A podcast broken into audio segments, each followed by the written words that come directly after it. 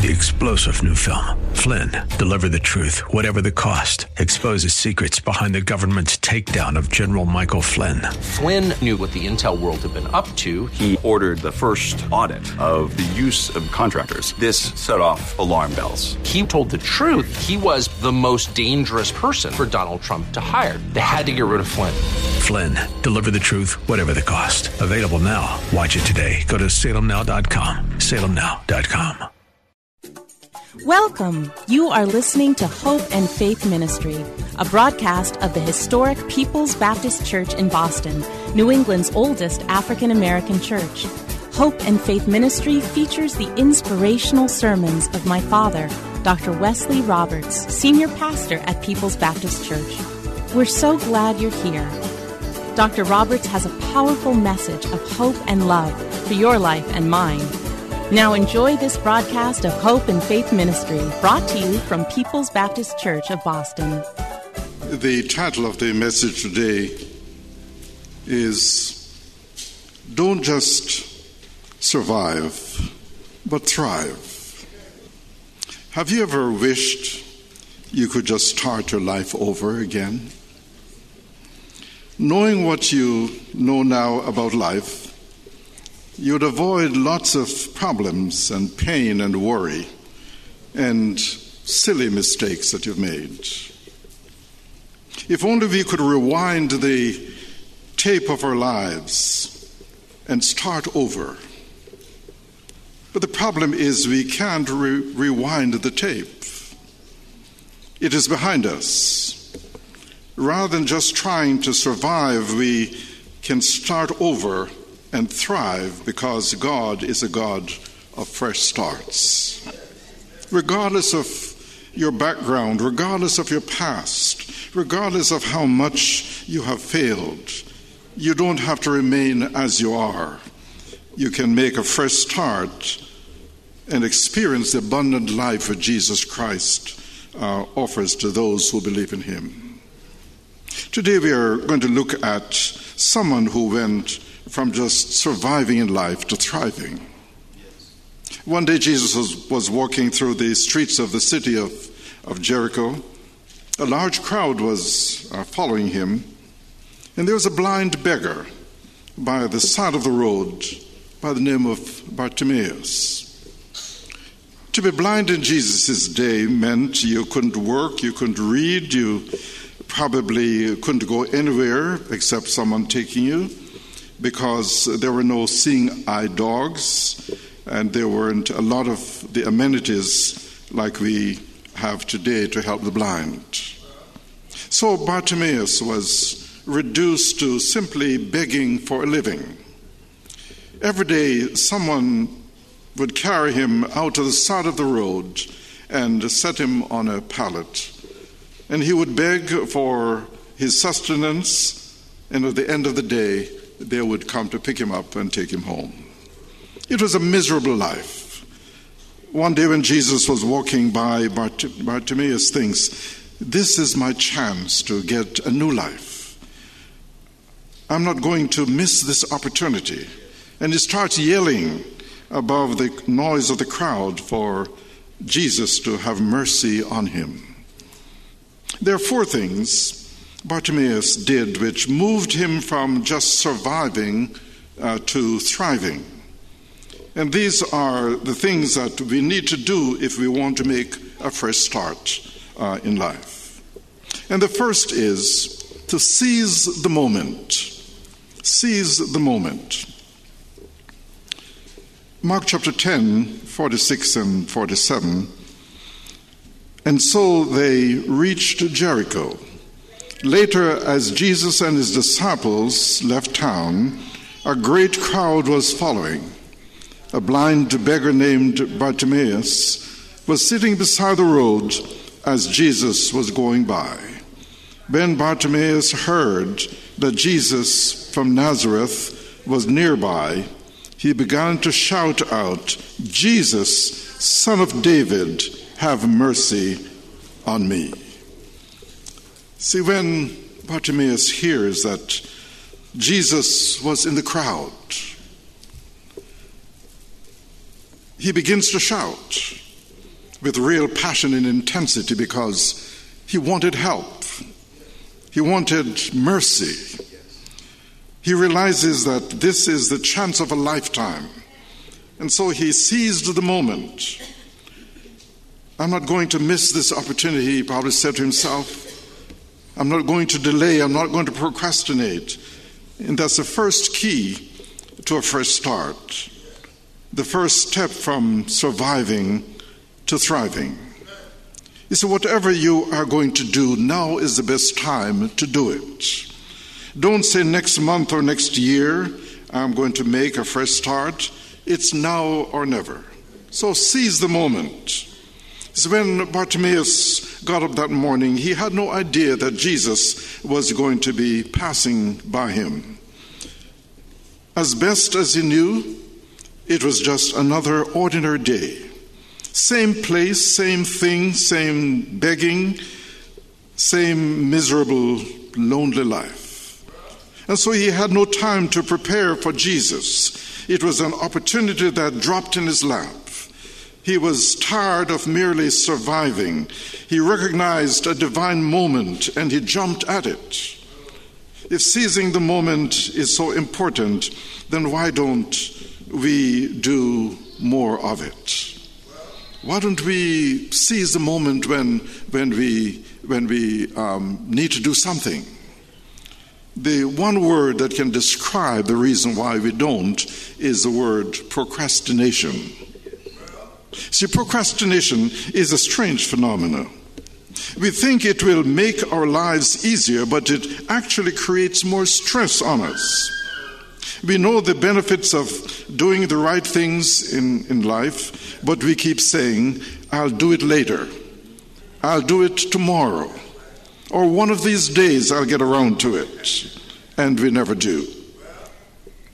The Bible warns us over and over about presuming upon tomorrow. I'm not guaranteed tomorrow. I have no guarantee that I will be alive tomorrow, and neither do you. Whatever you're going to do, now is the time to do it while you are still alive and you are able to act. So, what do you need to stop procrastinating about today? What do you need to start doing that you already know is the right thing?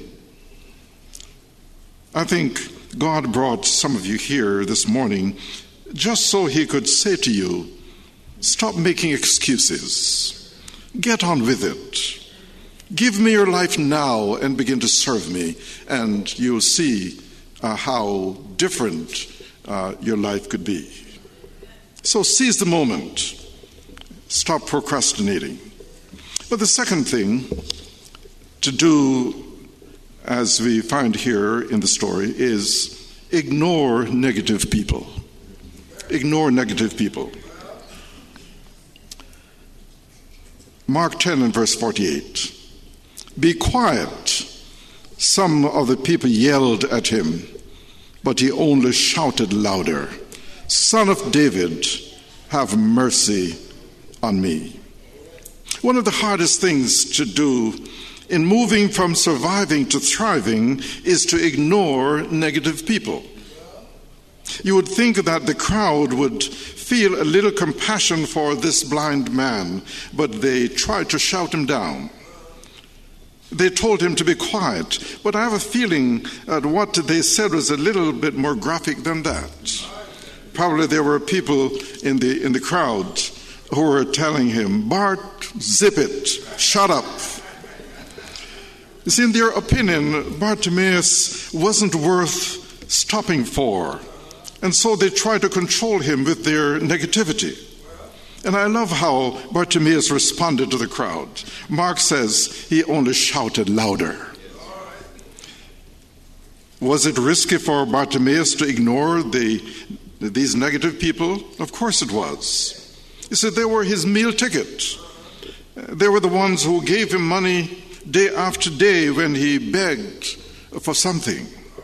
So if he upset them, if he ticked them off and burned his bridges, then who would support him in the next week or next month or next year? It's on this particular day something clicked in Bartimaeus' heart. He somehow knew that his real hope was in Jesus, not the crowd. Is it just ironic that most of the people in the crowd had 2020 vision, but they couldn't see the power and the compassion of Jesus for a blind man? In their eyes, Jesus had more important things to do than stop and heal a blind beggar. And there are people today who act as though God does not care for those who are down and out, those who are struggling just to make it in life. But of, of all the people in the crowd that day, the one, this blind man is the only one who could truly see because he saw his need and he asked for help. Is if you're going to make it down the road from surviving to thriving, you have to learn how to ignore the negative voices you'll encounter. If you want something from God, you have to learn how to turn a deaf ear, how to put on blinders when it comes to public opinion. If Bartimaeus had listened to public opinion, he'd still be blind. We have to learn to ignore negative people who are all around us. The fear of disapproval is a struggle for all of us. To Solomon in Proverbs 29 and verse 25, who says in the NIV translation, Fear of man will prove to be a snare, but whoever trusts in the Lord is kept safe and in the message paraphrase, the fear of human opinion disables you. Trusting God protects you from all that. See, Bartimaeus knew he needed help, and he refused to be denied. Now, have you prayed for something and God has not yet answered uh, your prayer? Keep on calling on God. Don't give up. Are you hurting? And don't have an answer, keep on crying out to God. Are you are people telling you to give up? Are they telling you to quit? Telling you that God doesn't care? Are you worried about what other people think or what they will say? Are you concerned about how it might look? Are you worried that other people will think you, you're foolish to be doing what you're doing, to be talking to God? So don't quit, don't give up. Jesus will hear you, just as he heard the blind beggar. Cry out even louder, because perseverance is one of the greatest attributes a Christian can have. But the third step to a fresh start to moving from surviving to thriving is know what you need. To know what you need. In Mark 10 51, we, we read, What do you want me to do for you? Jesus asked him. Teacher, the blind man answered, I want to see again. Now, why in the world would Jesus ask Bartimaeus, What do you want me to do for you? I know it sounds crazy, but you know, most people don't have a clue what they really need. Oh, they'll give you a long list of their wants, their desires, their hopes, and their dreams. But needs, that's a different thing altogether. I'm sure Bartimaeus, like um, most of us, would want some money, he'd want security, would want a family, he'd want some friends, a home, a job, and a thousand other things. But he knew that his real need was his sight. And because Bartimaeus understood and appreciated his real need, he was willing to do whatever it took to meet that need. He risked his reputation and maybe even his livelihood uh, to meet Jesus face to face. He was convinced that Jesus was the answer to his needs. And one of the saddest truths of this story is how it applies to us living in the 21st century. Many people have grown so accustomed to a lifestyle of deprivation that they can't even imagine what an abundant and full life Jesus Christ can give to them. And so they live day by day without hope, without security, and with no real future in sight. If I could get some of you listening to me today to see that your greatest need isn't just a new job or a better car or more money in the bank, but a relationship with Jesus Christ, then you would be on the road to thriving and not just surviving. So, just knowing your needs isn't really enough. In fact, if you know your needs, but you don't have a clue who can meet those needs, then you're going to live in a constant state of depression and despair. Apparently, Bartimaeus had never called on anybody else to give him sight. He knew that they didn't have what it took to restore his sight. But on this day, when Jesus passed by, Bartimaeus took the plunge. He said, Jesus, son of David, have mercy on me. And I wish I had time to go into the term son of David, but the, uh, the time won't, won't allow me um, because of the radio broadcast. But the fourth thing that um, Bartimaeus did is to receive God's grace. Receive God's grace. In Mark 10 52. Jesus said to him, Go, for your faith has healed you. Instantly, the man could see, and he followed Jesus down the road. He accepted the grace of God. I know that there's a lot of hurt here and in our society, and maybe some of you just barely made it today. Some of you are going through pain and disappointment and conflict and sorrow.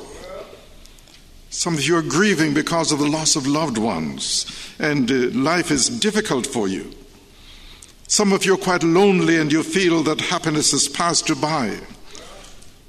You may put on a happy smile, but inside you are hurting. You are in a lot of pain. But I'm glad you are here today because God wants to give you a fresh start. And the emphasis here is on give.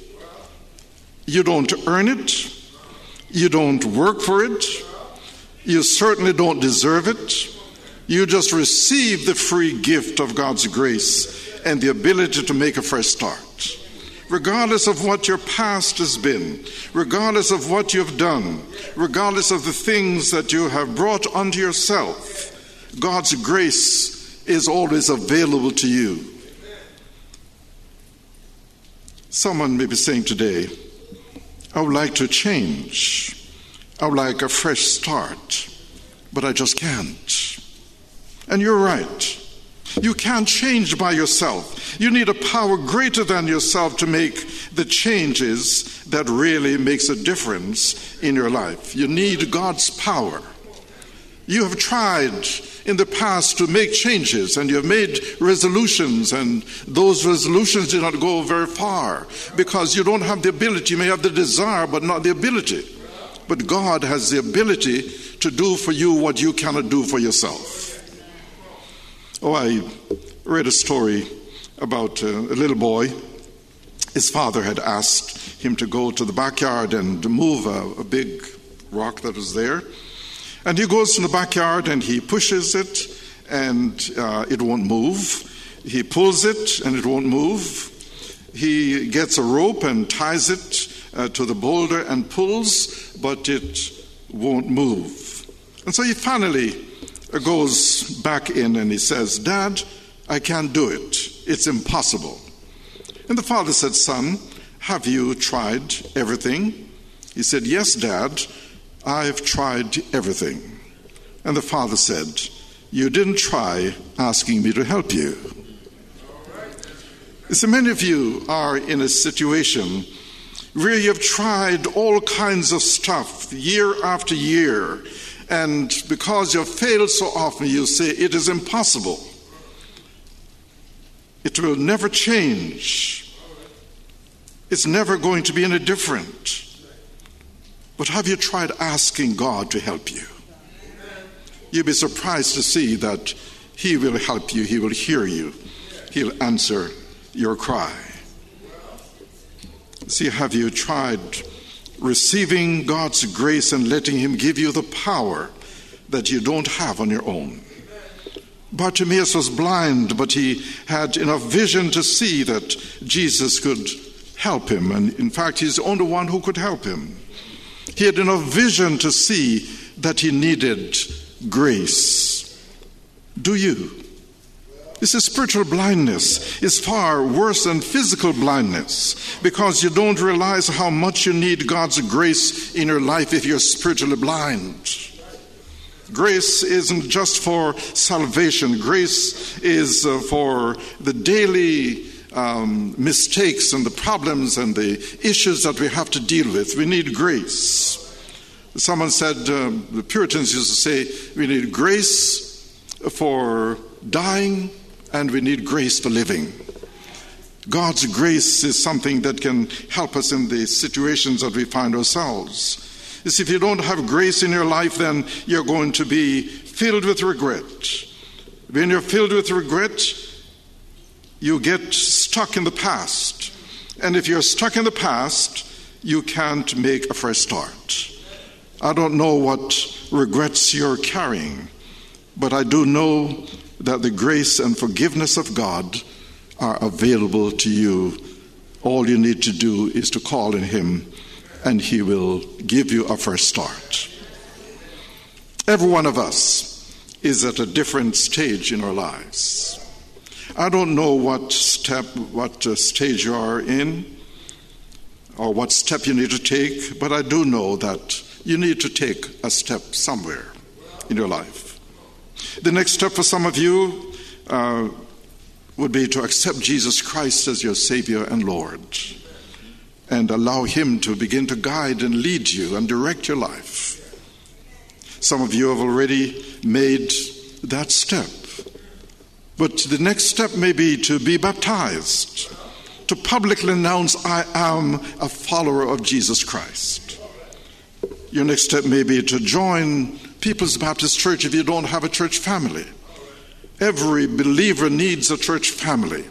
You cannot grow and be all that God wants you to be without a family of believers around you to support you, where you can worship Him together and um, they can be there to, to help you in your time of need, especially in times of crises, such as losing of a loved one or being in the hospital on, on, on um, a hospital bed, not being able to do anything for yourself. Perhaps for some of you, the next step for you is to begin tithing, as God asks you to do.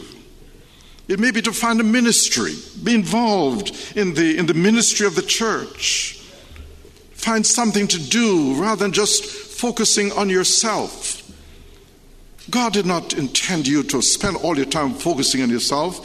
He wanted you to, to um, focus on someone else, and then self will get taken care of if you are focusing on others. And it may be that you need to take this step of sharing your testimony with a friend at work and invite him or her to church so that they can hear the gospel. I don't know what your next step is, but I do know that you have one. There is always a next step toward faith, toward love, toward joy, toward happiness. Before the blind man met Jesus, he was sitting beside the road. After he met Jesus and received sight, he began following Jesus down the road. Which of those two phrases describe your life right now? Sitting beside the road or following Jesus down the road? You see, there's only one way to follow Jesus down the road is to take the next step. Faith is more than just believing, it is action. It is something that you do. So, what are you waiting on in order to take the next step of faith in your life? What is your excuse for procrastinating? Now is the only time we really have. Yesterday can never be recalled, and tomorrow may never get here. Therefore, if you are going to do what needs to be done, you need to do it now. If you need to repent of your sins, now is the time to do it. If you need to submit your life to Jesus Christ, now is the time to do it. If you need to change your lifestyle, now is the time to do it. Furthermore, if you want to become a better church member, if you want to become a better leader in the church, if you want to become a better uh, husband or wife, a better son or daughter, a better parent, or a better neighbor, now is the time to determine that you're going to do it. For we never know for sure about tomorrow.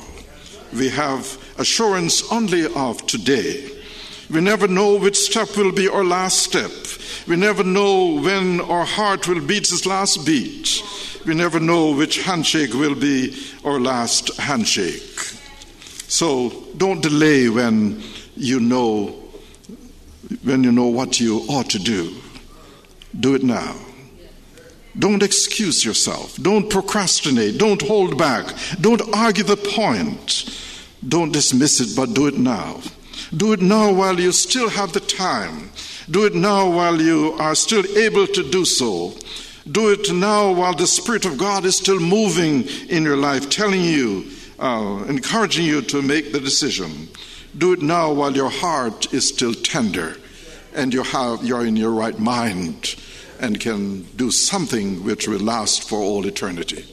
So may God bless you and allow you to move from, uh, from, uh, stri- from surviving to thriving this, this day and this week. Amen. Thank you for joining us here at Hope and Faith Ministry, a broadcast of the historic People's Baptist Church in Boston. We pray that you have been touched and inspired by today's message. People's Baptist Church is a Christ centered, caring church located at 134 Camden Street, at the corner of Camden and Tremont Streets. Our Sunday services are at 8 a.m. and at 10:45 a.m. You can reach us at 617 427 0424. Come visit us in person or on the web at www.pbcboston.org and tune in every Saturday morning at 10:30 for another inspiring message of hope and faith.